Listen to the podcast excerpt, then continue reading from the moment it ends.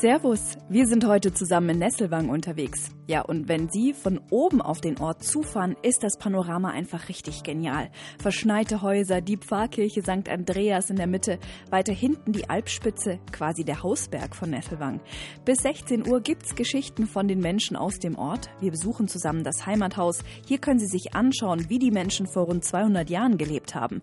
Außerdem sprechen wir mit einer Jodlerin, die sich in einer Gruppe von Männern behauptet. Also bleiben Sie dran. Ein netter Spaziergang am Nachmittag, am besten durch eine schöne Landschaft. In Nesselwang geht das super gut, zum Beispiel am Mühlbach entlang.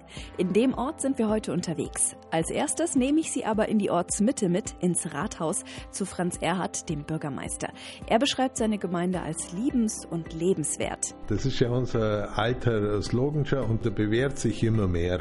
Das spüren wir zum Beispiel im Tourismus mit steigenden Zahlen man spürt es an unsere Infrastruktureinrichtungen, sprich an der Bergbahn oder im Alpspitz-Badezentrum. Man spürt es in der Landschaft, in der Umgebung, auf den Wanderwegen und im Ort selber.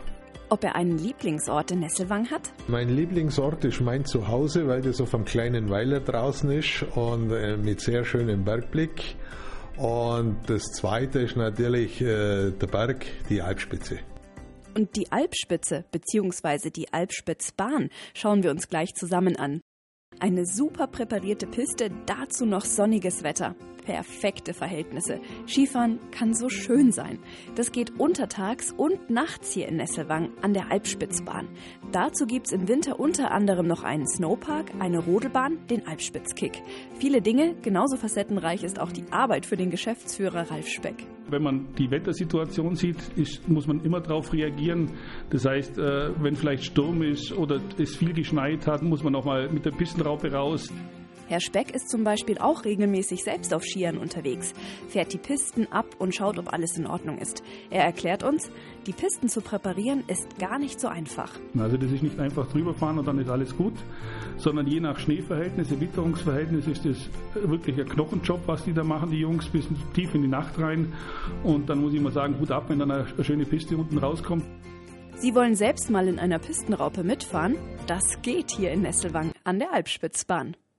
Dass Kinder einfach richtig schöne Erlebnisse in Nesselwang haben, das will Franz Keller vom Skiclub Nesselwang.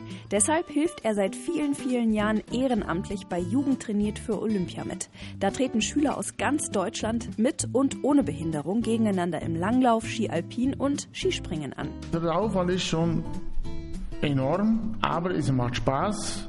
Man kann den Kindern, und wir versuchen das, dass wir es auch so machen, eine schöne Veranstaltung bieten. Da sind wir sehr stolz drauf und sind wir auch sehr bedacht drauf. Wenn es den Kindern gut geht, geht es auch mir gut. Die Begeisterung der Kinder kann auch die Eltern anstecken. Es sind ja sehr viele Eltern auch dabei. Und die dann sagen, nächstes Jahr an Weihnachten kommen wir als Urlauber mit unseren Kindern, weil es den Kindern so gut gefallen hat. Und das ist immer das Schöne an der ganzen Geschichte. Wenn die Mädels oder die Buben sagen, das war doch toll in Nesselwang. Momentan steckt der Keller schon mitten in den Vorbereitungen, damit alles fertig ist im Februar. Zuschauen kann jeder, der will. Melken funktioniert mit einer Maschine. Lebensmittel stellen wir in einen Kühlschrank. Jedes Kind hat ein eigenes Zimmer.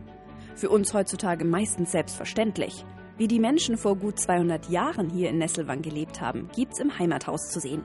Dort treffen wir uns mit Oswald Keins. Er ist der Vorsitzende des Heimathausvereins und hat 1995 schon ehrenamtlich bei der Renovierung und Umgestaltung des Hauses zum Museum geholfen. Woher er die Leidenschaft nimmt?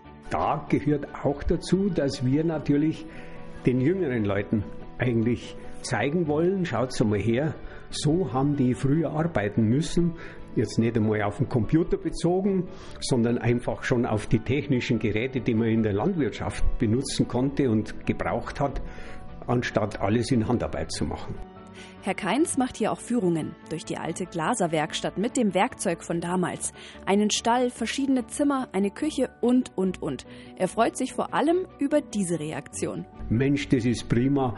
Das hat mich erinnert an meine Großeltern, die haben das auch, ein altes Bauernhaus gehabt und da ist das ähnlich gewesen und so. Und dann sagen die, aber dass ihr das erhaltet, das ist doch was Schönes. Ist es auch wirklich. Ist auf jeden Fall einen Besuch wert, das Heimathaus in Nesselwang. Die Tradition erhalten, aber gleichzeitig was Modernes mit reinbringen. Das ist Lydia Haslach beim Jodeln ganz wichtig. Sie leitet in Nesselwang die Männer- und die Mädelsgruppe. Damit das klappt, komponiert sie auch mal selbst Lieder fürs Jodeln. Sie findet, dass jede Zeit ihre eigenen Lieder braucht. Also man singt die äh, Lieder aus der alten Zeit und die zum Bewahren, aber man braucht auch Lieder aus der Zeit jetzt. So kann man auch junge Leute fürs Jodeln begeistern. Zum Einstudieren ist es aber oft nicht so einfach wie gedacht. Ich denke mir immer, ja, das ist doch ganz einfach. Das werden wir gleich hau und dann stellt sich dann doch raus, äh, dass da ein paar Passagen ein bisschen schwieriger sind dann ist es doch umso schöner, wenn beim Auftritt alles klappt. Am schönsten ist es, wenn einer herkommt und sagt, du darf ich das Lied hau ich jetzt gern mit meiner Gruppe singen. Sie merken, Frau Haslach schwärmt richtig fürs Jodeln. So ein Jodler, der hat für mich was ganz Harmonisierendes. Der Chorgesang, der, äh, die Akkordbegleitung, äh, das Harmonische, das hat so eine Wirkung auf die Seele, finde ich. Frau Haslach leitet die Männergruppe übrigens schon seit 25 Jahren. Wenn wir lange auf irgendwas warten, ist die Freude, wenn es fertig ist, umso größer. Genauso geht's Konrad Bach, dem Kirchenpfleger in Nesselwang. Die Wallfahrtskirche Maria Trost war lange gesperrt, musste saniert werden. Wir mussten den ganzen Dachstuhl renovieren. Zum Teil war ein faules Gebälk. Dann wurde am Turm die Schindeln erneuert, an der Rückseite die Schindeln erneuert und ein neues Kupferdach aufgemacht auf dem Turm.